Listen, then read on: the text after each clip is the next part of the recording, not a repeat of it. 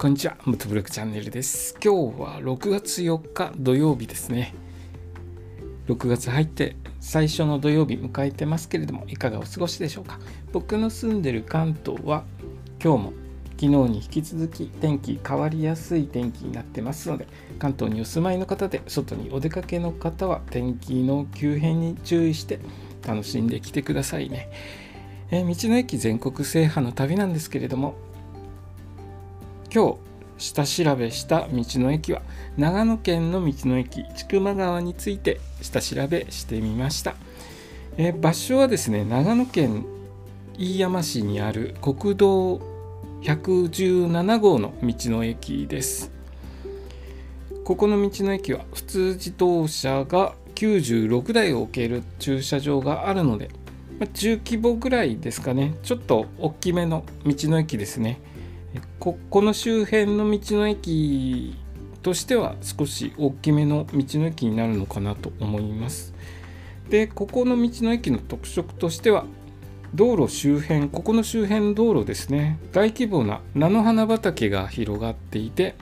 満開になるゴールデンウィーク中には多くの観光客が訪れてにぎわうそうです。残念ながらですね もうゴールデンウィーク過ぎてしまったので僕が行く時には菜の花はもう咲いてないんですけれどもあの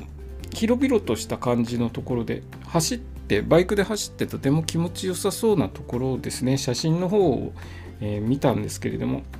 広々とした感じのところでした。で他に気になったところというと僕は道の駅で最近はちょっと仮眠とかしないんですけれども道の駅で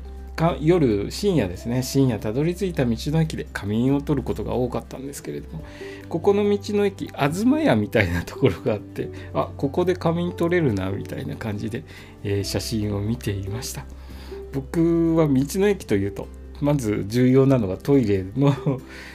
トイレが利用できてあと少し休憩できる場所があって深夜には仮眠ができるようなスペースがあるともう最高なんですけれども、えー、まあ、仮眠についてはいろいろと賛否両論ありまして、えー、道の駅仮眠するところじゃないよ休憩するところだよっていうことが言われてるんですけれども、まあ、バイク乗ってる僕としてはですねちょっとバイクで疲れて走り続けると危険ですのでま道の駅で少し、まあ、数時間仮眠取らさせていただけると嬉しいんですけれどもねいかがでしょうか。いろいろな意見あるので何とも、えー、こうですよとは言えないんですけれども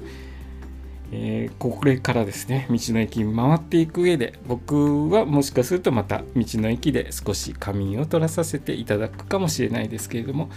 えできるだけですねヘトヘトにならないように注意して、え道の駅安全に回っていこうと思います。今日の話はですね長野県の道の駅千曲川について簡単に調べたことをお話しさせていただきました、え今日の放送もお聴きくださりありがとうございました。それではまた明日。